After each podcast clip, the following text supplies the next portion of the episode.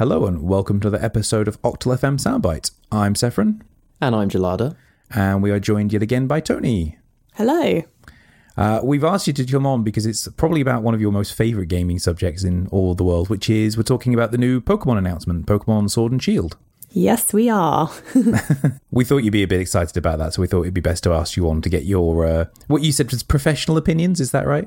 um, I wouldn't say professional, but um, yeah, maybe a bit fangirly, so... But the Nintendo Direct for it dropped a couple of days ago, almost straight after we'd finished recording and released the episode on the Nintendo Direct proper that we did. And then I sort of watched that. I was like, oh, this would be pretty good for a soundbite, actually, because this, this fits quite nicely in terms of time. Mm-hmm. And the overall announcement is just for a new main series Pokemon game, if you haven't already seen the, the trailer, called Sword and Shield. And it looks to be a full Switch title, like kind of moving away from the, the original kind of handheld three D S models that they've been using for quite some time now. It looks a bit like, because I, I made the comparison, it looks a bit like the Pokemon Let's Go games, but you mentioned that it was all, almost based on the new game Town, is that right? Yeah, there's this like, it was announced ages ago, there's a game being made by Game Freak, who also make Pokemon, called Town for Nintendo Switch. And when they announced it, it's like, this feels like a trial run of the game engine for the new Pokemon games, because you just look at it and you're like, it's got monsters and it's got like a world to explore and it's quite colourful, and it's like, this could be Pokemon if it had Pokeballs in it. Mm. And so I wonder if that is the game engine that they've used here rather than the Let's Go game engine. Mm. Or maybe it's something entirely new. Who knows? Um, we'll probably know more once we can see like the interface and stuff yeah. like that. We'll start to then get a feel of which one it is, because like if the interface is very similar to Let's Go, then it'll be like, okay, fine, it's Let's Go. But yeah, it looks like, I think it looks like the game that everyone was kind of hankering for when Let's mm. Go was announced, in terms of like, you know, it's got the full three D, it's got normal battles, like everything looks kind of like the standard ones.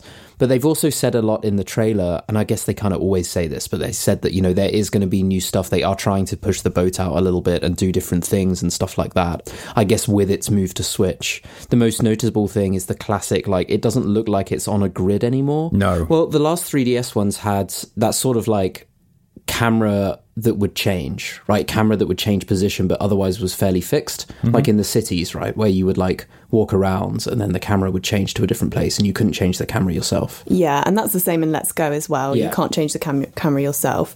And I do find when I'm playing Let's Go, where, after playing something like Red Dead, where you can sort of change the camera, you go into playing Let's Go and you're trying to use your stick to move the camera and you can't. So it'll be interesting to see if this game can do that, but from the trailer, it doesn't necessarily give anything away regarding that. Yeah, it's not that super clear, is it? No.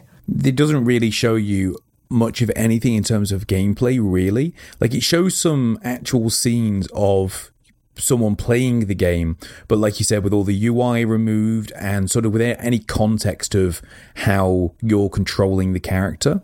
So it's kind of hard to get a gauge on that right now. This is very much a teaser rather than an actual gameplay trailer. This is just to get people excited about the game itself. And one of the things that they've sort of pushed towards is this new setting, which I think is kind of interesting, because for us it looks to be like it's set in like a U K based setting, which is pretty cool. And it's got a combination of like rolling hills, but then it's got very kind of high snowy mountains quite prominently as well in the trailer. I think like twice it shows sort of like a mine, like a gem mine. Players goes underground, so I'm guessing there's going to be some like new Pokemon that are going to re- be related to that. And then it shows like cities with lots of industry, sort of almost like Victorian-esque steampunk style industry, uh, which, yeah, it's pretty cool. It's it's a really fresh take on on the environment that's going to be within. It's mm. a lot more urban than ever before, which is really interesting, because I remember going back as far as, say, something like Pokemon Gold and Silver, and you used to walk into one of the really big towns. There's like Goldenrod City, I think it was. And the city was sort of like maybe double the size of the starting village, even though it was supposed to be like this gigantic mega city. Whereas now it feels like that is actually going to be what it's going to be. It's going to be like an actually big city where you, you walk around it for a good length of time. Uh, and there's going to be an environment within the city for Pokemon where you can, you know, catch them, battle wild Pokemon, you know, that kind of thing. It's going to be basically just a new environment. Yeah, and also just going on from that really is just the, the general aesthetic of the game just looks, to me, amazing. It just mm. looks really vibrant and and like beautiful colours, like especially there's like a green, very green sort of leafy looking town, as well as that steampunk one. And yeah, I'm not saying the other games weren't colourful, they've always been colourful, but I just think it's a, a real step up with the sort of the graphical graphical possibilities of the Switch. Yeah, it looks a little bit like there's a lot more scale. Like you, there's sort of shots where you there's a lot of landscape in the background and stuff like that. And because Pokemon has typically been a very like top-down sort of camera view, you never really get that sense of scale. And that sort mm. of uh, speaks to what you said as well about the, the towns and cities being like seven buildings, um, you know, and stuff like that. Like, mm. whereas because you just don't have that kind of viewpoint that gives you a sense of scale. And it looks like maybe they're trying to They're trying to go for that a little bit more in this, trying to make it feel more like an entire cohesive world. Because the other thing, of course, is that uh, is that Pokemon often uh, gates areas off yeah. with like buildings to transition you from one thing to another, or like has kind of like transition areas. And that's yeah. because it's not really a cohesive world because of the way that it's designed and the way that it's pieced together. Whereas this looks like, at least based on the this it is, as you say, a teaser trailer, but it looks a little bit like it's a bit more cohesive, mm. um, which would be really cool. I think it'll make it feel a lot more like a real open world for you to explore and kind of lose yourself in, as opposed to just being another level within Pokemon, if that makes sense. Um, like going back to some of the more traditional ones again, because they're the ones I played more, quite honestly. I'm far less knowledgeable on Pokemon than you guys are, but it would be like, okay, now I'm in the Viridian City level. Now I'm in the Celadon City level. Right, you know, exactly. Whereas this sort of feels like a giant world where you can kind of roam around. And I'm assuming that there will be like gates in place, like like traditionally where you have to get like a certain moveset or a certain Pokemon or a certain event in the game to allow you to progress, to keep you sort of like on track of where the game wants you to be roughly. But it also, like you say, that sense of scale does feel much grander this time. So maybe that won't be anywhere near as prominent. Maybe there'll be a lot more areas that you can explore. Hell, it might be sort of like almost side quest style areas where you can just kind of go and explore on your own and, and have a little wander around. Something that I thought about though was maybe if they're looking at all at Breath of the Wild and the way that Breath of the Wild sort of broke the mold in terms of Zelda games, they could do that here as well with Pokemon. I think it's probably more of a stretch to see that from a Pokemon game than it is from a Zelda game. But nonetheless, you never know. With the transition to Switch as well, that may be an opportunity to mix things up a bit. I mean, we don't really know anything yet, as because as we've said like many times, it's a, a teaser.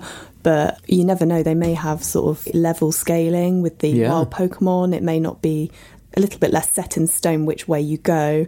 We know, well, I believe we know that gyms are back. Something like that, but maybe they could do something creative with them rather than, oh, you just need to beat a couple of train- trainers in the gym and then beat the gym leader mm. and you're done. So we really don't know, but there's there are possibilities, and hopefully they come up with something that keeps people interested and keeps people coming into the series from Pokemon Go and Let's Go. That's actually a really good point, because as I said earlier, for me, I've actually not really been all that into Pokemon games for quite a long time now. Like, I think my last one I really properly played was probably Heart Gold and Soul Silver. And even then, that was primarily because it really reminded me of playing the old Gold and Silver games back on the Game Boy. This would hopefully be a change of formulas just to re-grab my attention. That would be a great idea. I really like that idea of, like, scaling of Pokemon so that you can kind of go wherever you want for the most part within reason and, and find different Pokemon at different levels that you can use early on. So maybe, for example, you know, you want a particular Pokemon that normally would be out of your reach until halfway through the game, but you can get it straight away. That'd be great. And just like you say, changing it up a bit just to make it feel a little bit more engaging, because I must say Pokemon games for me after say the first like five ten hours really feel like a grind. So I don't know, hopefully that'll be remedied. Yeah, well, I'm definitely hopeful and I'm very excited about it so far, so mm. yeah I mean, another thing we could talk about is the starters. Mm. I feel like we don't always know what the new starters are in when a new Pokemon game is announced that early. No, not this early, no. Yeah, like, and it's, I think I saw someone say something that I completely agreed with, that they actually look better as models. They look really good in the trailer. Mm. And um, there's something, it's, it's cute, the art's cute. But it, there's something almost like a step back when you see them as the art, um, as opposed to the the models, because they're just mm. so... I love that cel-shaded thing they've gone for this time, and just really brings them to life a lot more than, say, Sun and Moon or X and Y. Mm. Yeah, so we've got the grass Pokemon Grookey, mm. which is a mischievous chimp Pokemon that is full of boundless curiosity. I've not heard, people don't seem to talk about him as much as the other two. I feel kind of bad for him. Because then you've got Scorbunny, which is the fire one, and then Sobble, which is the water one. And people seem to love Sobble because he's just sad all the time.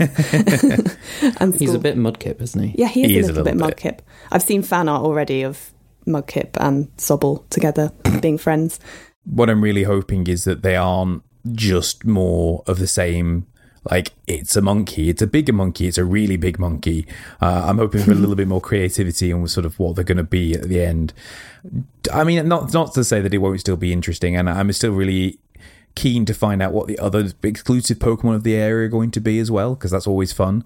So hopefully there'll be some really good creativity there, and it won't just be more of the same stuff just reskinned, if that makes sense. Mm. Yeah, it would be great to see some more sort of, if it is going with a U K theme, to see some more sort of U K inspired species of Pokemon. Like, mm. I'd love I'd love a badger, a badger Pokemon. How yeah, cool would that be? Yeah, and I know, no. I know we've had hedgehogs, but maybe more hedgehogs. Who knows? Yeah. I don't know. Just like stuff based on U K wildlife would be excellent because, I mean, I love U K wildlife, mm.